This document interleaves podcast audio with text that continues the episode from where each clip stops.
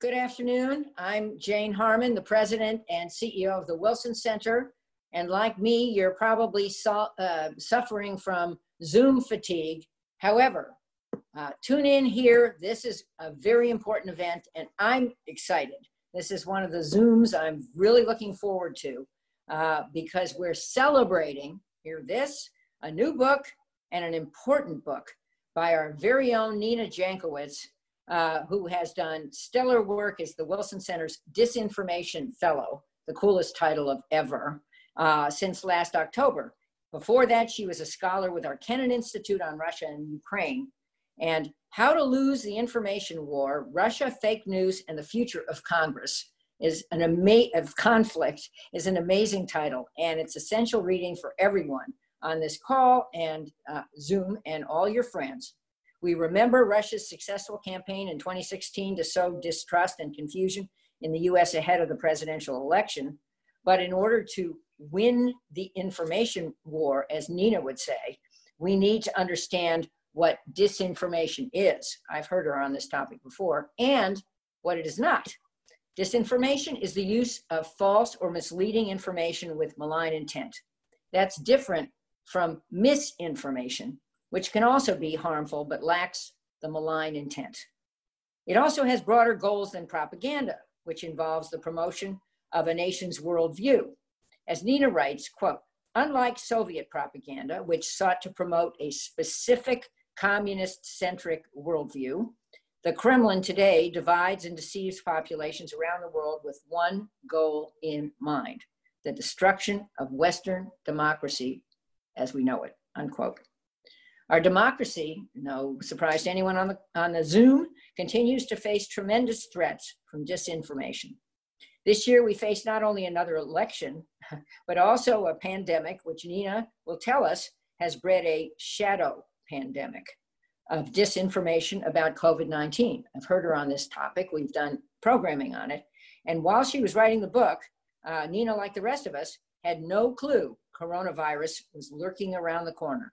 But she's done an excellent job uh, keeping up with the changes as disinformation infects more and more of the media landscape.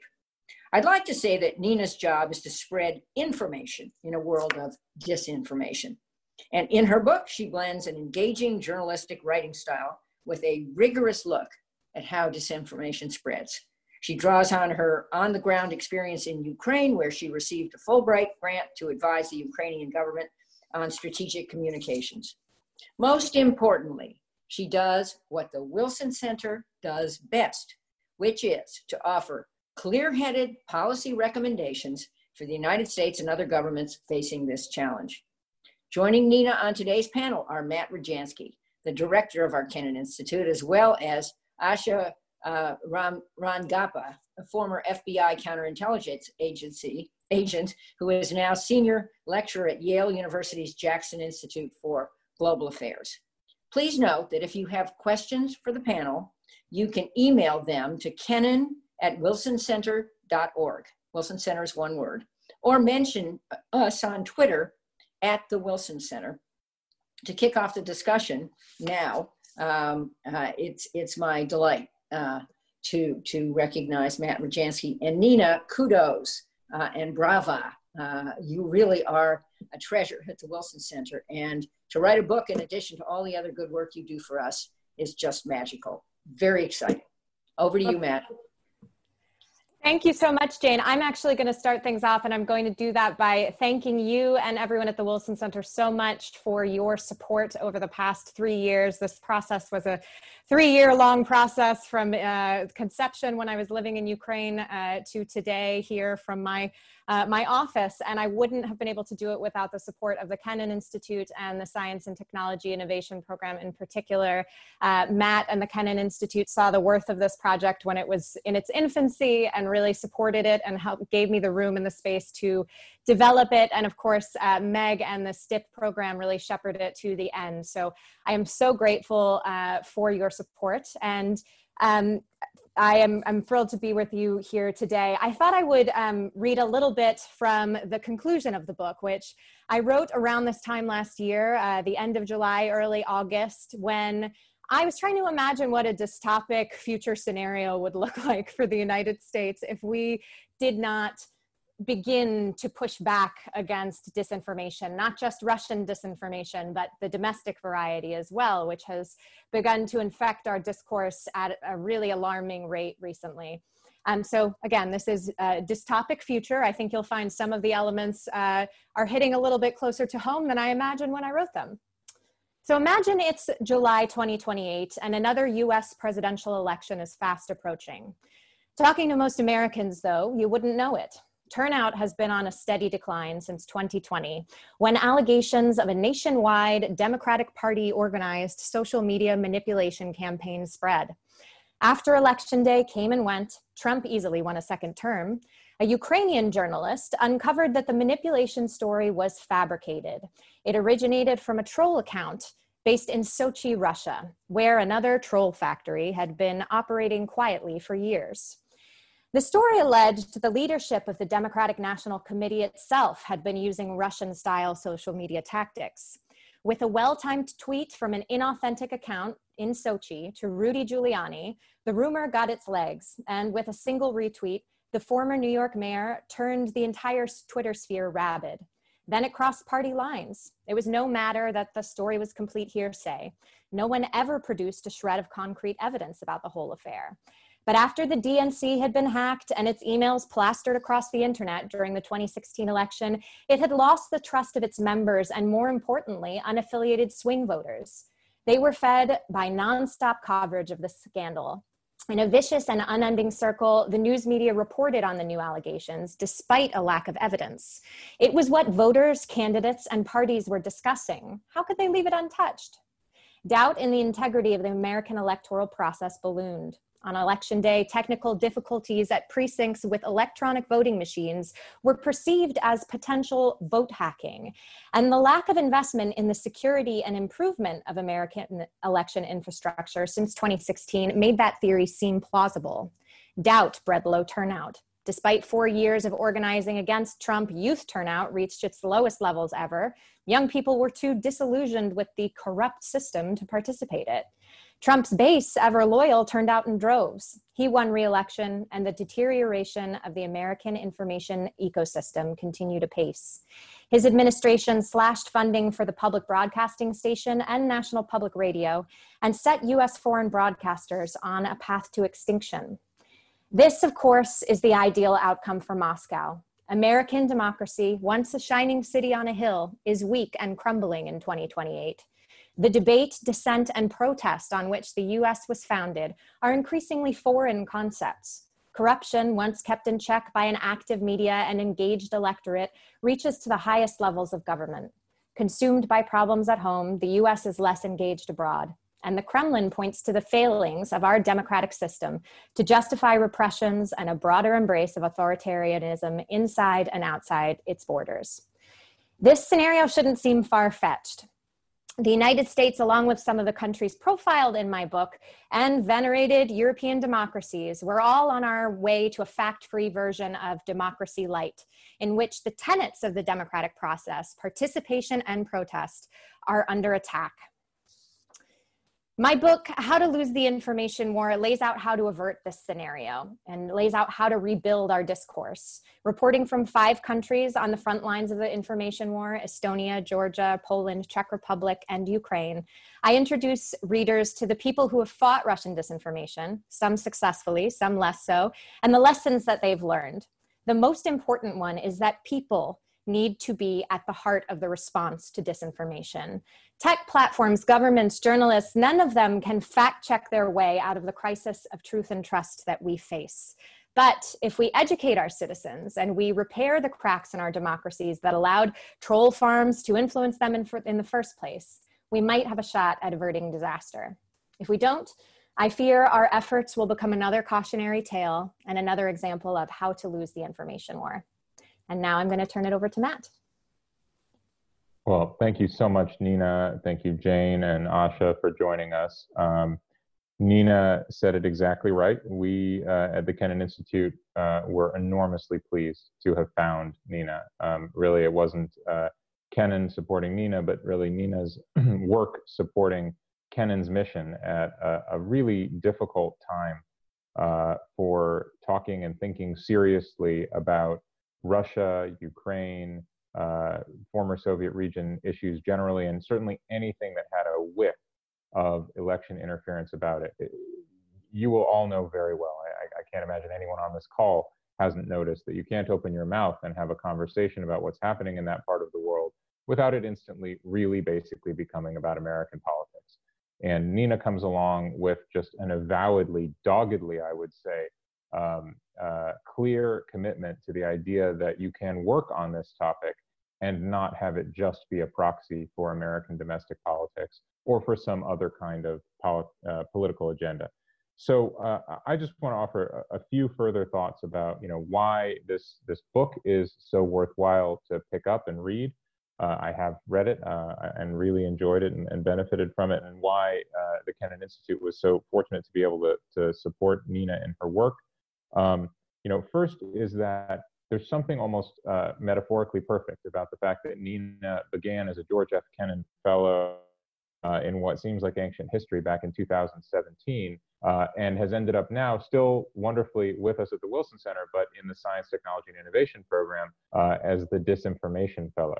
Uh, it actually sounds like uh, a rank you might have on the Death Star, but it's it's not that. Um, it, it's it's a cool new opportunity that didn't exist back in 2017. But it's not only that coincidence; it's actually the fact that when you start to unpack a lot of the dysfunctional and dangerous dynamics in Russia's conflict with the West, disinformation being only one of them, you find yourself relatively quickly, when you get to the essence of the issue, you find yourself in a place that's not so much about Russia or about US Russia relations. It's almost always about something bigger, something that's global in nature, uh, something that's fundamentally human, something that's about sort of who we are, how we define ourselves, the conflicts that make the world go round and make us tick, and so on. And so I think it's actually very fitting that Nina's research, in a sense, followed that pathway as well. And I'll come back, I'll come to this in just a moment, that I think her, her final recommendations are just, just exactly on point in that respect, uh, as opposed to so much of what we, we see in here in Washington. Um, but let me say a word about the regional case studies. You know, you'll see that this is a book that's organized into essentially country chapters. Um, I read a lot of books about the former Soviet space. Um, a lot of them are organized into country or regional chapters, um, and a lot of them aren't worth your time for that reason. They, they sort of treat each of these uh, cases as kind of interchangeable. Um, they will apply the same kind of tired methodologies. Uh, they will shoehorn uh, individual players into the same, uh, what you might call typecast roles. Who is the champion of democracy in this country? who is the Kremlin agent in this country, right? I mean, you, you all know these narratives. Nina doesn't do that, right? These are rich. Uh, I think I think Jane used the term sort of almost journalistically, very very well uh, narrated uh, retellings of Nina's own experiences on the ground in these countries to give you a very rich slice uh, of what it is like to be engaged in a public debate in which disinformation features prominently um, in countries that are by and large in in the border region with Russia, of course, Poland um, bordering Kaliningrad, uh, and and uh, and of course the Czech Republic uh, not, but but bearing the legacy of communism nonetheless, and quite a bit of Russian influence. So there's there's a Russian element. There's an element that's much bigger than Russia. Uh, there's an element uh, that is very specific to the region, the country, the time and place. All of that is of great value. Um, then there's a big question that's raised, and I hope we can come to this in our discussion, and that's the question of incentives. Um, this is something that we as Americans need to be thinking very hard about now.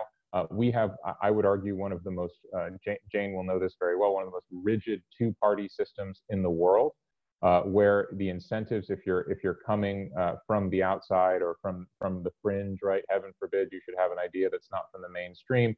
Uh, you know, if someone is apparently helping you, right? If someone is stirring up dispute, discussion, debate, chaos that maybe brings more attention to your cause, it's very hard in the face of that sort of uh, monolithic mainstream machine to decline that help or distance yourself from it. And I think this is one of the topics that's absolutely vital uh, that Nina raises in the book.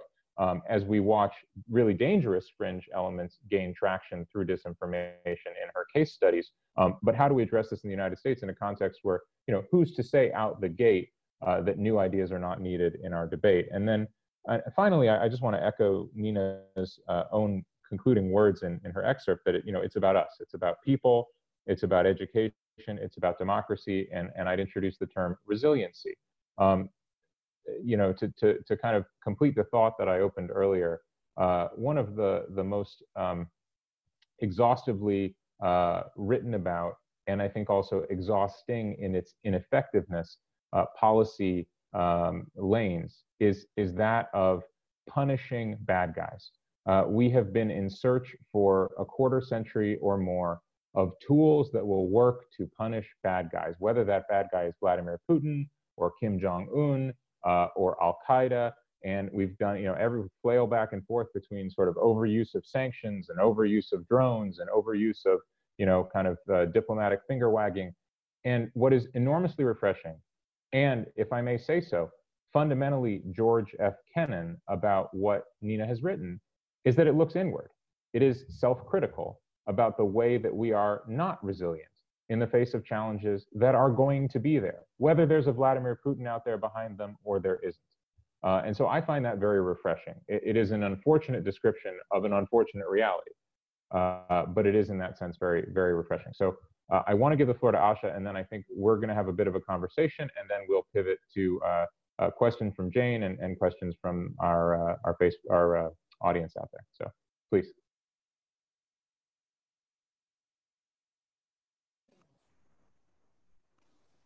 Thank you, Matt. Um, I wanted to just pick up where you left off in terms of why this book is really important to America's understanding of this problem, which I think is stymied for three main reasons, I would say. And, and this book actually addresses all three of those. Um, the first is that, you know, th- as, as Nina points out in her book, um, this is not America's first rodeo with disinformation coming from Russia. Uh, this was the KGB's MO.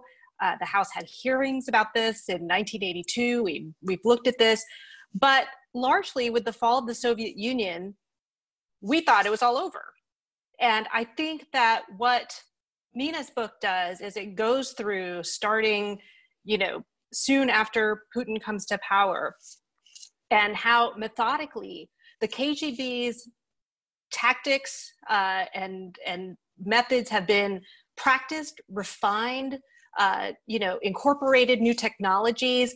And basically, as we stood by, um, they've been practicing and they've been finding ways to make this more and more effective as it's crept closer and closer to the United States. And it literally caught us unaware because we stopped seeing Russia as a, a serious threat.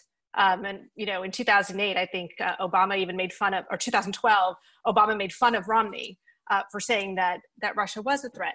I think this is, I think what Nina shows also with this kind of uh, our our blinders being on, and with what she mentions about Russia not being constrained by an ideology, is that it actually gives Russia much more flexibility in terms of putting its tentacles into uh, American society, which is something that was very constraining for it uh, during the Cold War. Um, we had a natural prophylactic because we were in an ideological struggle. So there were only really fringe elements that could be receptive to, you know, communist efforts. Whereas now we see that they've made inroads into the fringe right, into the left. Um, and so I think it's this kind of uh, global iteration, the practicing of the, all of these methods, and we can see in each of these case studies an element that has shown up um, in the United States. In each of these countries, there's some aspect of it that is is manifested here. Um, it's an important lesson for us.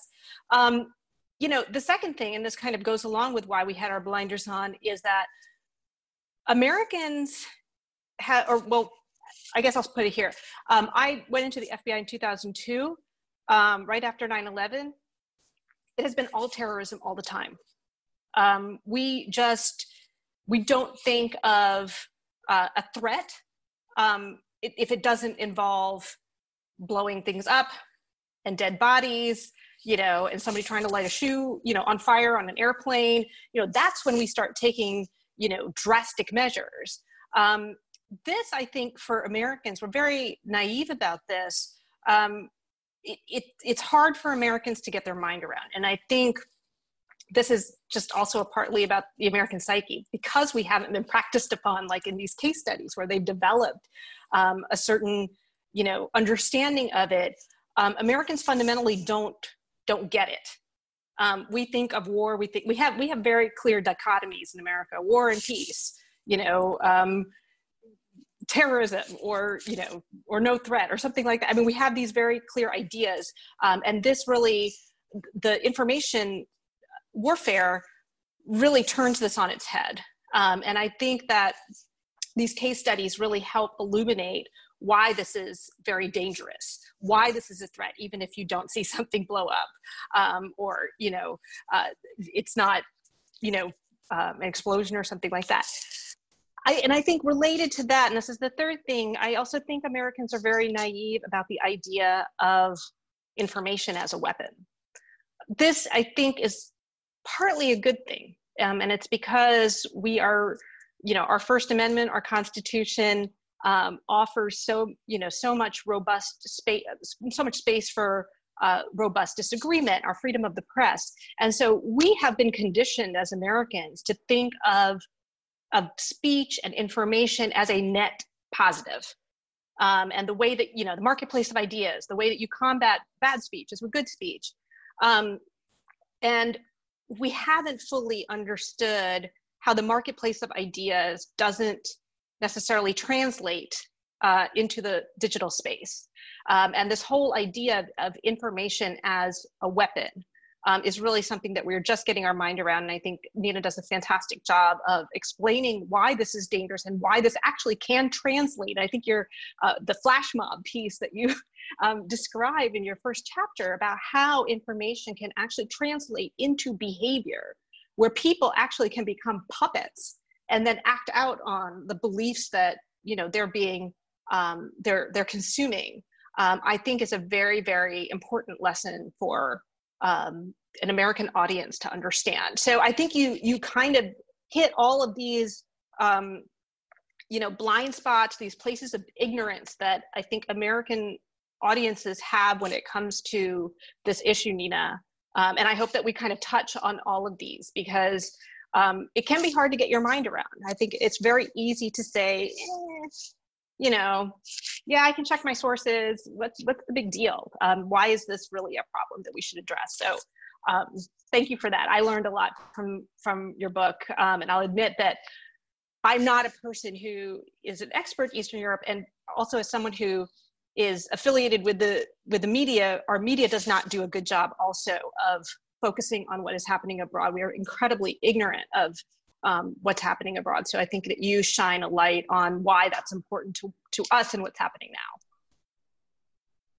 Well, great. Thank you, Asha. Um, I, I, think uh, the goal, if, if we can, for the next 15 minutes or so, is to um, give people a bit of a teaser taste of some of the important uh, takeaways from the book. And, and I think the single most important one to start with is um, from all of these case studies and, and from the the history that Asha referred to of this not being new. Um, you know, what is it that we can learn that we should have known as early as 2016, but really that we should know in 2020 and maybe before 2028, as your as your conclusion suggests? Sure. So there's three things that really I think stand out among these case studies, and they weren't necessarily things that I knew I was going to encounter when I was out there doing the interviews, doing the reporting. The first is the homegrown element to all of the operations that I detail. So often you know americans talk about fake news as if it is stuff that is just purely cut and dry fakes. And i actually had a conversation with my editor about the subtitle of the book because i really didn't love that fake news was in it but it is a signpost for people right? Um, but the the terminology is wrong. Uh, the best disinformation is grounded in real visceral feelings and the most successful operations use these homegrown actors in order to get them out there. So in estonia in 2007 Russia was able to kind of manipulate the Russian ethnic population in Estonia in order to foment unrest, in order to carry out cyber attacks uh, from abroad on Estonia, and in order to kind of undermine um, this newly uh, transatlantic country's future in, in the bloc. Little did uh, little did Russia know that this would actually become Estonia's brand, right, as this defender of cyberspace and uh, e country. So that was kind of flipped on its head. But in all of the other case studies, in, in Poland using the 2010 plane crash that killed President Lech Kaczynski, uh, in the Czech Republic using anti-Muslim sentiments in order to foment discord, and in the Netherlands in 2016 when the Netherlands was voting on a referendum for Ukraine's associate, association agreement using uh, the Dutch kind of EU skepticism, Euroscepticism, against Ukraine, not only to undermine EU unity, but undermine Ukraine's uh, support in the Euro Atlantic community. So, all of these things are, are pre existing fissures and they are brought forth by homegrown actors. And Asha touched upon the example in the first chapter of the book, which was published as an excerpt by Politico magazine this past weekend.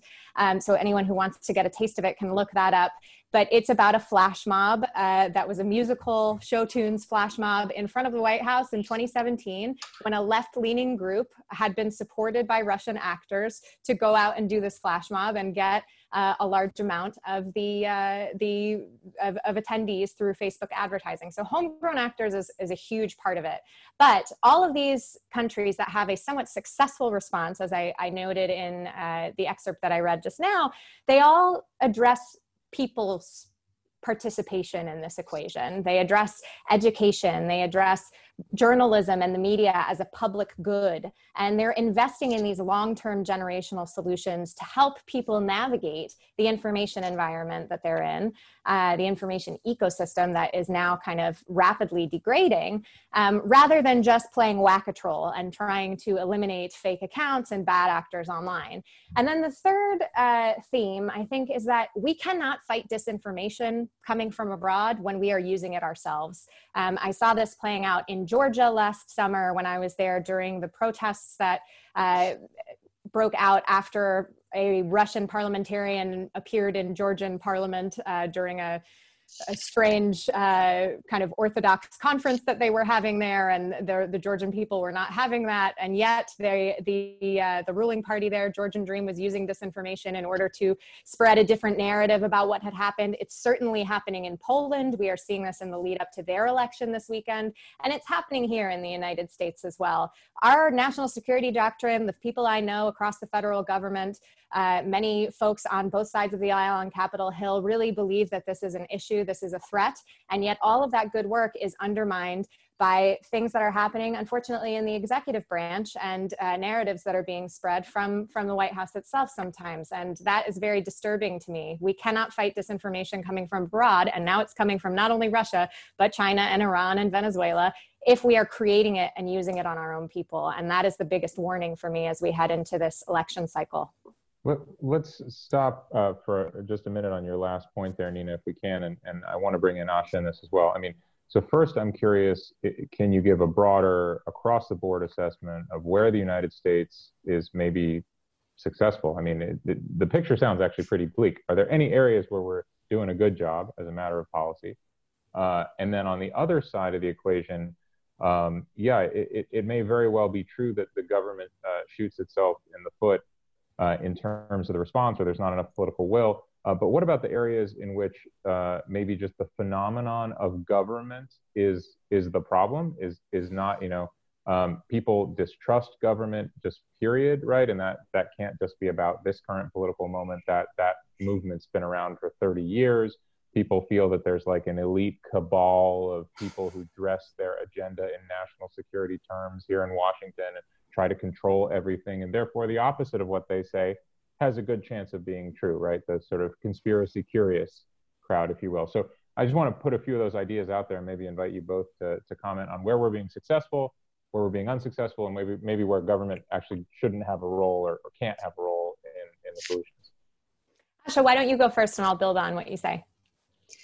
Yeah, I think um, you know there is this there is this sense that the government should be solving this problem and you know, ironically, I think the government is really very ill placed to solve the problem, even if there were political will, which, as Nina has noted, there is it. Um, as when I was in the FBI, I worked what are called perception management um, cases, and these are foreign intelligence operations that are trying to um, engage in propaganda and disinformation, and they're very difficult to work because you don't. There's no punishment that you can really put. Uh, you can't censor them. Um, you know, you might threaten them with, you know, the Foreign Agent Registration Act, but you know, it what countries like Russia take advantage of is our open society um, and our free press. Um, I think compounding that problem is just the lack of technological savvy uh, among members of Congress. I mean, th- this is like you know they're they're very they're they're older, uh, and you know they're not uh, necessarily um, using these technologies or they don't fully understand the model. And so they're very they're not going to be in a great place to regulate them. And even regulation um, can't keep up with the pace of technological change so could become um, obsolete. What i will say about uh, government response is that you know as an intelligence operation the way that you neutralize disinformation is through exposure in other words disinformation can only work if you are being duped into believing that the information is coming from say an organic source a fellow american. If if the flash mob they think that it's just their fellow you know progressives that are putting it together. When you know the source of it um, it ceases to have the same power. Um, and in this way i think you know this book i think things like the special counsel's um, indictment of uh, the Russian nationals and the companies that were engaging in the social media influence um, operations. Um, the exposure is very important because uh, that breaks down um, really the, the entire power of the operation. That's what I would say. But I think I think the government is, and I think you addressed this in your conclusion, Nina. Um, we are, if we're expecting the government to save us, it's not going to happen. I mean, the government can engage in strong deterrent tactics as a foreign policy response, um, you know, against Putin. But as far as stopping the disinformation, that isn't going to happen. Um, this is about equipping the populace. And I think, Matt, you mentioned a really important thing that I, I hope we get to, which is also there needs to be a rebuilding of social trust um, among Americans that will then also act as a prophylactic. I think in countries where you have a lot of social trust, like for example, I think Japan would be a very difficult country to infiltrate with, with disinformation. Um, it's a very strong uh, country with a lot of social trust, um, you know, among its uh, its citizens. So that's that's what I would say. And Nina, I'm sure you have more to add. Yeah, that's a great jumping off point for me. So I'll get to some of the investments that I think we should be making in in kind of the citizens oriented space, as I call it. Um, but the the place that I think is doing a good job in that awareness raising and kind of um, exposure element that Asha was talking about is the Department of Homeland Security Cyber and Infrastructure Security Agency, CISA, is doing a great job. I think they had a really interesting campaign about how disinformation works uh, related to pineapple on pizza. Um, and it tried to kind of pit people against each other based on whether or not they like pineapple on their pizza, which is kind of a, a silly example, but drew people in and kind of explained to them how uh, that discord is created online. It's not necessarily about changing votes, right? It's about distracting us and creating that discord. Um, I, I, hope that they get you know more funding not only to do those sorts of campaigns, but to protect our, our electoral infrastructure because that's their one of their main uh, jobs. Um, other parts of the government, I think, are suffering from being a bit siloed and having uh, too small a mandate essentially. So the global engagement center at the state department some fantastic people there real experts but um, they are focused on programming abroad which is great but we're not repairing the the fissures in our own society um, when we are we are just projecting outward um, and that's something we've really not invested enough in yet. There are several bills that are stuck in Congress, unfortunately, because they have been politicized that deal not only with transparency on social media, such as the Honest Ads Act, but uh, but about education and awareness building. Um, Senator Klobuchar, in particular, has a an education bill that is stuck in committee right now as well. Um, so I hope to see more investments in that area. Um, and of course, it's a little bit difficult with the way our federal education system works. Uh, you can't tell states what to do, but you can give them grants, right, to develop this curriculum together with experts, uh, to implement it not only through our schools, but th- to voting age populations as well, through things like libraries, um, as well as civil society organizations that are locally based in states. So that's something I would really love to see. And then more investments in public media. One of the reasons I decided to read that excerpt today uh, is not just to pat myself on the back and say, like, look how prescient I, I was, but, um, but because today we had news um, that the US Agency for Global Media, which oversees Voice of America and Radio Free Europe, is cracking down uh, even more on kind of the freedom that the journalists there um, were enjoying. And there was news that the foreign journalists who work for those agencies won't get their visas renewed.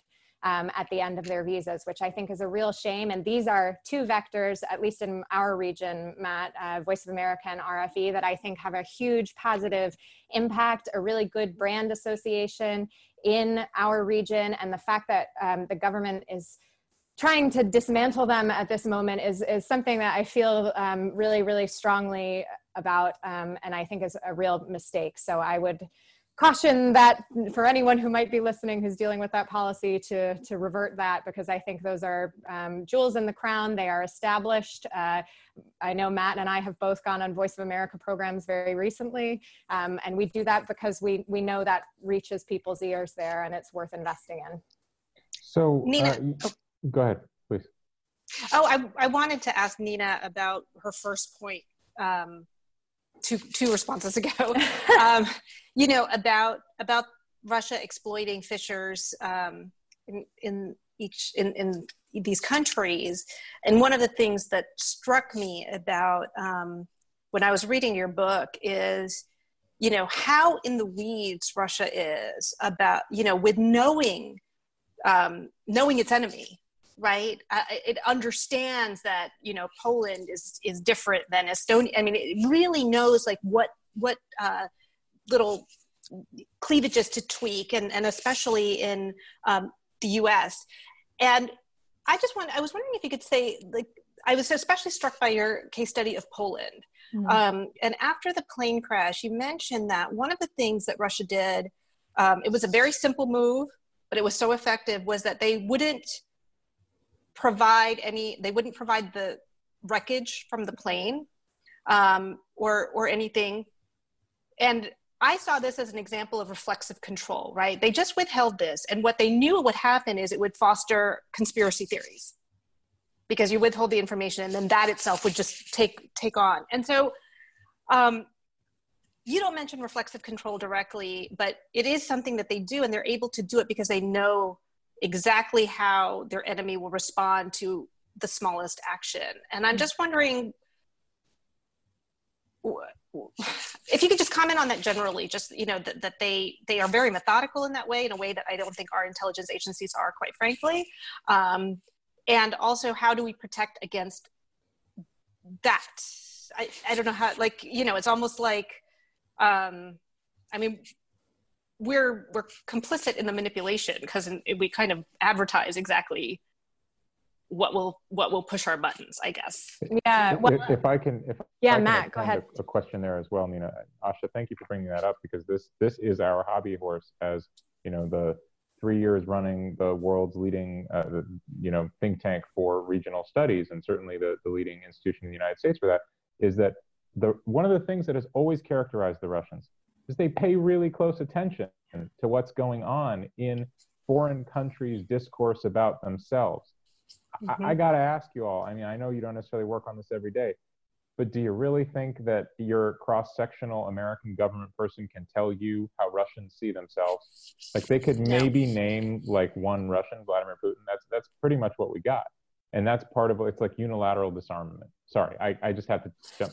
No, I'm I really agree. And you, that's yeah. a great way to put it. I'm glad you jumped in, Matt, because I was going to invite you to. I, I think regional studies are something that uh, we should absolutely be investing more in. Uh, the fact that I ended up at the Kennan Institute as my first appointment at the Wilson Center was not a coincidence, and I did two area studies degrees before that. I mean, I think that that depth of knowledge is something that Russia has always invested in, and they invest in that not only in their near abroad, but in the United States as well. I mean, the fissures that they're manipulating here um, it, are on all sides of the political spectrum and they get down to some very wonky, weird uh, little cleavages in our society. You're absolutely right, Asha. How do we protect against it? I mean, we need more expertise there again. So investment in in all of uh, these regional studies, area studies programs, I think is, is extraordinarily important. Um, but again, I think it, it's also about building a broader knowledge base and um, really uh, really responsible coverage in the media, which I'm not sure I, we have had over the past four years. Um, I really cringe every time I see, you know, the uh, St. Basil's Cathedral propagated as the, as the Kremlin in in you know imagery about Russia or bad Cyrillic, fake Cyrillic, that sort of thing, uh, and things that present Russia as only our foes. Right? We're going to have to get through this and cooperate. I, I hope one day that will happen.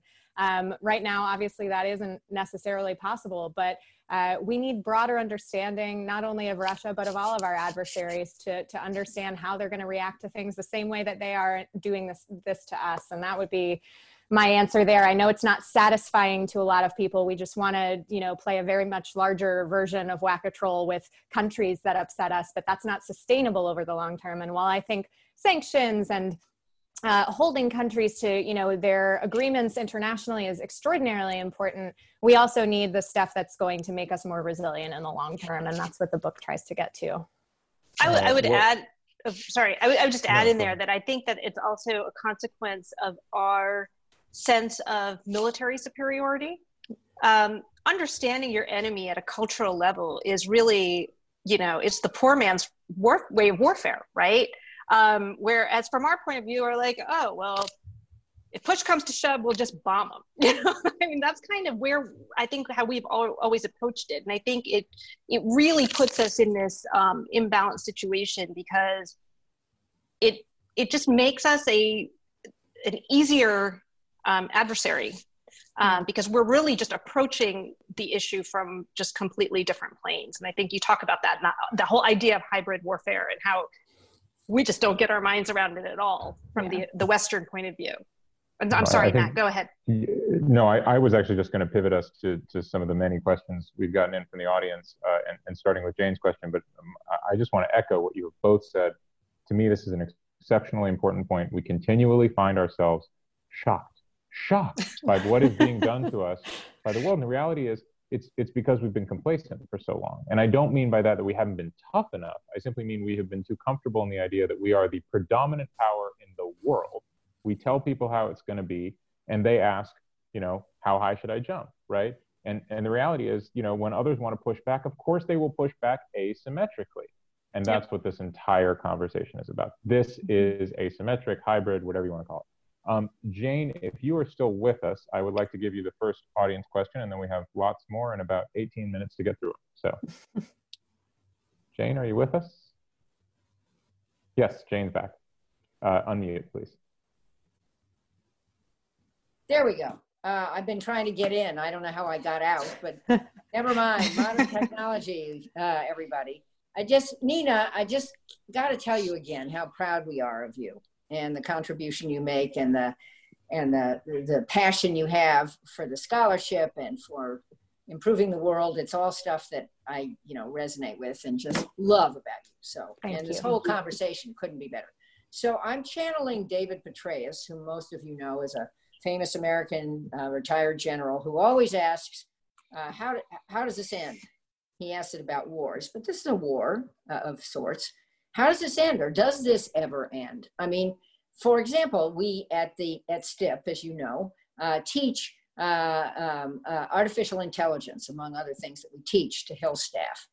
And I don't think AI ever ends. I think we find a way to ride the tiger and all that.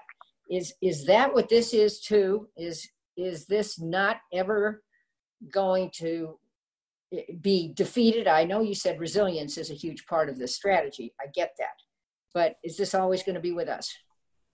Well, I think for some extent, to some extent, especially when you look at the historical uh, examples, not only from the Soviet period, but I mean, you can go back to ancient Greece and certainly to the period of yellow journalism here in the United States for, for similar examples. But what's changed about today is is the tools and tactics uh, and the speed at which the information spreads, right? Um, so part of this is not only building resilience, but we have to get the regulatory framework in place uh, so that we can respond more effectively. I know we've done work um, on this at STIP in February. We were lucky enough to have Senator Warner here addressing us about, well, not here in my room, but at the Wilson Center in a past life uh, when uh, we were discussing uh, how to bring about you know positive democratic based social media regulation and it's an area which the united states is abdicating its leadership in right now unfortunately not only for our own citizens but for the governments that have a lot less visibility with the social media platforms that are dealing with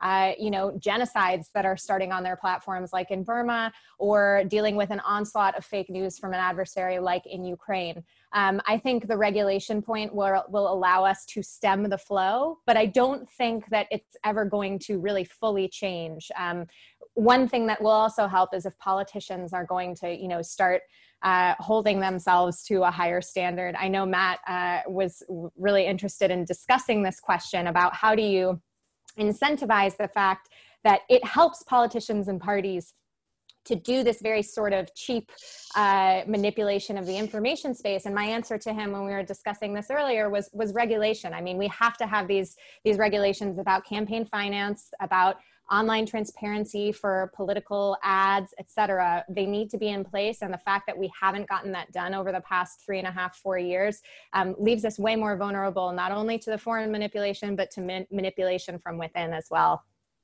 that is that is such a hugely important point, Nina, and and I wish it were as easy as knowing that we need regu- regulation and passing it. But as we've seen, as you say, very very right to bring up the example of campaign finance. You know, Jane knows this very well. It's it's because both sides, or arguably all sides, in a complex multiplayer game, see potential advantage. You know, when the gray money or whatever it is can work to their advantage, just as when the disinformation can work to their advantage. And and you know asking people to be the bigger person in that kind of zero sum winner takes all context it, it seems like a fool's errand.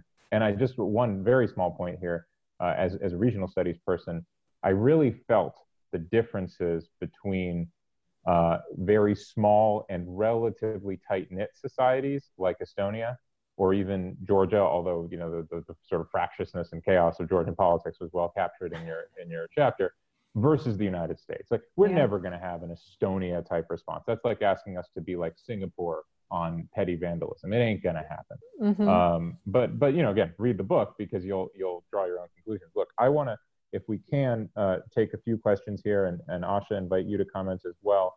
Um, we have a couple that are grouped around. Uh, this sort of policy prescriptions related to education. So I'm just going to kind of uh, quickly read them. Uh, Kurt Kuhn from the Institute of World Politics asks, if Nina can elaborate on education as an antidote for disinformation, um, what kind of education is needed, and so on. Um, and then uh, Colonel Jason Gresh, who's actually with us at the Kennan Institute now as our uh, Army Foreign Area Officer Fellow, um, who is a, a FAO in the Eurasian region, he asked for Nina to comment on uh, ideas for digital and media literacy uh, to combat disinformation akin to what Estonia has done. So talk a little bit more about the kind of education as an antidote. Sure. Um, so I think both of those can can be together. It's not just that you know education and, and media literacy or digital literacy has to be separate. Um, and I'll bring up Ukraine as an example of a good case uh, where this has you know really had an impact in a short period of time. Um, the organization IREX, I think there are a few IREXers on the call from what I saw from uh, the attendee list. I always bring up their program, Learn to Discern, which uh, trained a bunch of, at first, librarians who then went out and trained people in all of Ukraine's regions. Um, they've done a really interesting study, follow on study, about how those skills were retained over a period of a year and a half, I think. And, and there are really positive results. And what I love about this program is it's not politicized. It teaches people how to recognize emotional manipulation. It teaches them how to do basic kind of source evaluation and about the media environment in Ukraine. It teaches them about hate speech. These are the tenets of a program that I would love to see. How do we deliver that? Again, I mentioned libraries and civil society organizations before. I think there's room for the social media platforms to be doing more of this work as well. You know, these are billion dollar corporations with ubiquitous access to people's lives. Um, and the fact that they think that somehow placing an ad in the Wall Street Journal or the New York Times that says 10 tips to spot false news is enough um, in terms of, you know, a fulsome attempt to reach out to their users and educate them about this stuff, um, I think is pretty laughable. And one idea that I've been bringing up a lot recently, and I, I hope that someone takes it on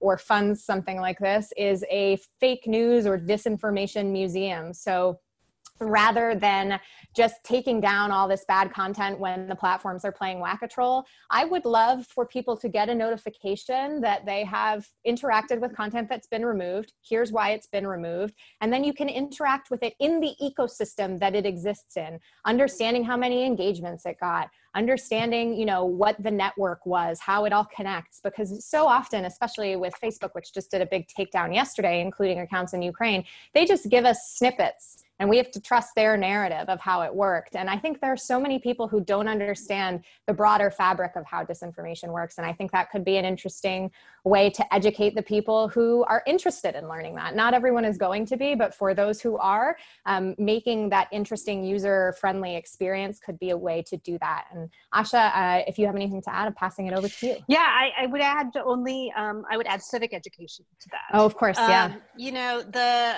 i think one of the vulnerabilities vulnerabilities that um, Russia exploits is just this, you know, the, the fragmentation that exists because we have increasingly lost sight about of common civic values things like rule of law the importance of a free press um, you know why we don't like dictators um, those kinds of things that you know as some of us growing up we kind of got those through entertainment. Say i, I show my class when i teach disinformation um, schoolhouse rock for example, um, you know, no more kings. Um, I think in some ways, you know, Hamilton kind of is able to to convey some of that, but we need that on a larger scale. I think only nine states in the country require a full year of civic education, um, and so we're increasingly getting a population that can fall prey to things like there must be a deep state because they don't really understand how the government works. Um, so I would just say civic education. And I would, I think I echo your idea of um, social media platforms being a vehicle. I think that could, for, for, for digital literacy, that could be something that could be regulated. Um, where there is some required content that, that these platforms have to uh, convey or make sure their users interface with that are going to teach them these skills. Um, because I think, and we haven't got this is a whole other topic, but you know the the finan- the economic model that these media platforms are built on um, are not incentivized to encourage digital literacy. Um, you know, they want you to be addicted. They want you to get to the most extreme, you know, content because that creates more clicks and it makes them more money. So you have to find a way to um, get them out of that. I I think they're basically the equivalent of tobacco. Um, they're they're today's version of tobacco. They're not really good for anybody, um, but their interests are not aligned with that of the of the public and that's where regulation should come in i think. You know speaking of popular culture as a source for our commonly held values uh, i'd like to blame star trek and the prime directive for the reason why all the nerds at facebook and twitter don't want to interfere. Because you know the, sorry this is a nerd joke but the prime directive is you don't interfere with the development of an alien civilization. So when you brought up the idea of the museum i'm seriously thinking to myself you know like no, no, no, no. That they they would never do that, right? Because they're sort of studying it in its kind of splendid petri dish of chaos. Um, all right, look, we have a lot more questions. Uh, let me let me uh, ask a couple of them if I can, sort of quickly, and and we can just uh, go through them that way. Um, this one from Kurt Kuhn at uh, IWP is: What is the difference in the marketplace of ideas on the cyber platform from disinformation in more traditional, say, print, uh, TV, radio? Um, and and then he sort of repeats, I think, this uh, this line that you engaged with earlier: "Isn't truth and debate in the marketplace of ideas the best antidote to lies and manipulation?" And and and I would add that doesn't make a difference if it's happening in cyberspace uh, versus where where everyone's equal, right? Everyone in cyberspace can put in their two cents versus you know if you have a Walter Cronkite lying to you, that you know that's a so so I think um, the another big difference is the way that this information is incentivized, with which Asha was just getting at. Um, I wouldn't say that there is a real normal, equitable debate on social media platforms. I've been looking a lot at Facebook groups lately, and people in groups, it's just, I mean, talk about filter bubbles. That's like a filter concrete bunker. I mean, there's there's no way into some of these groups. They are secret or closed. They don't include people. Anybody who's a dissenting voice gets booted. And not only that, but the platforms are incentivizing people to join similar groups, and they get notifications when people are posting content there because they want to keep them engaged. So it's not really, you know, Zuckerberg likes to say it's not even the digital public square, it's your digital living room. And I've been saying, mm. no, no, no, it's a digital creepy basement where you go to talk about things that you shouldn't be talking about in in the in the public square, right? And they're incentivizing that. So that's that's a real problem right now. Asha, I don't know if you have anything to add. Yeah, there. and I would say I would completely agree with you. And it's not only your digital creepy basement, but even in your real digital creepy basement, you wouldn't have fake people there. Yeah. Um, you know, you're really only limited to actual human beings. And I think this is a, another way that the marketplace of ideas gets distorted because if you're in true public square, the voices are limited to the people who are actually there. You're going to go to the speaker's corner that appeals to you, you're going to walk away from the ones that don't. Um, whereas in the digital sphere, there's artificial, artificial amplification of particular ideas. And so, you know, it's cheating um, it's cheating in the marketplace of ideas. And so, if digital platforms can't find an effective way to remove those fake voices, the trolls, the bots, um, you're not actually approximating the true public square, is what I would say. Mm. I, love that the digital creepy basement. Um, we, have got we've got like uh, four minutes left here. So what I'm going to do is weave together uh, two questions: one from Robert in Hershey, Pennsylvania, and one from Jeff Trimble at the Ohio State University, and ask essentially um, you know, if, if, we were in a disinformation war with Russia, uh, are we still, or is it the case that um, basically homegrown forces have learned the lessons uh, from Russian disinformation tactics, and maybe other third parties have as well, and that the Russians can walk away from that war? They can declare a truce, and the problem doesn't go away. And to the extent that that may be the case, what do we do about it going forward? So I would say we are absolutely still in an information war with Russia. Uh, we have not, you know, imposed costs on Russia to an extent that has been a necessary deterrent. Uh, our government parts of our government, the executive branch has openly accepted foreign assistance in terms of uh, interference related to the election. And not only that, um, the social media companies also have not closed off all of the avenues that the foreign adversaries are using to manipulate our discourse. Um, it's such a low cost, both in terms of human and monetary spend, that there's no reason any bad actor would stop right now. It, it, it's really quite effective. And in terms of uh, evidence for that, you know, even in 2017, uh, the flash mob story I, that I told before, that was after the election. We saw evidence of Russian interference in the midterm elections, although it was a bit different. Again, everyone was looking for troll accounts where they weren't necessarily there. And instead, what's happening is these vectors of domestic disinformation are being somewhat manipulated by bad actors who are information laundering. So rather than creating a fake account and using that to amplify certain narratives, a narrative is being introduced and laundered through an authentic American voice, which makes it very difficult to push back against. And for that, although I, you know, it's politically uh, uh, kryptonite, I wouldn't, I wouldn't necessarily point to this all the time. But a great example of that is the Ukraine impeachment narrative about the CrowdStrike conspiracy theory that we heard being repeated during the uh, the impeachment proceedings, as well as the the narrative that you know Zelensky was some sort of uh, Trump enemy. Um, all of this was laundered through foreign actors. And again, we don't necessarily know whether they were connected uh, only to Ukraine or if there's some Russian influence there with these folks who were working with Rudy Giuliani. And then this ended up, you know, as part of the congressional record during a conclusive uh, impeachment proceeding. So that's an example of narrative laundering. Uh, it's still happening. It's very difficult to track and prove, but I don't think there is any reason for any bad actor to stop. And Russia is one of the most adept at that. Asha, any final comment on, on this or anything else you want to add? Yeah, I think that's one of the biggest lessons of Nina's book is that once these tactics get adopted by domestic actors, you are entering very dangerous territory. And I see, I think that India is, for exa- is an example of, of a place where um, a domestic uh, government-sponsored disinformation apparatus um, essentially is helping bolster um, an authoritarian, you know, regime um, and also a lot of sectarian violence. Um, I think the antidote, the only thing then that's standing in between you is uh, the free press.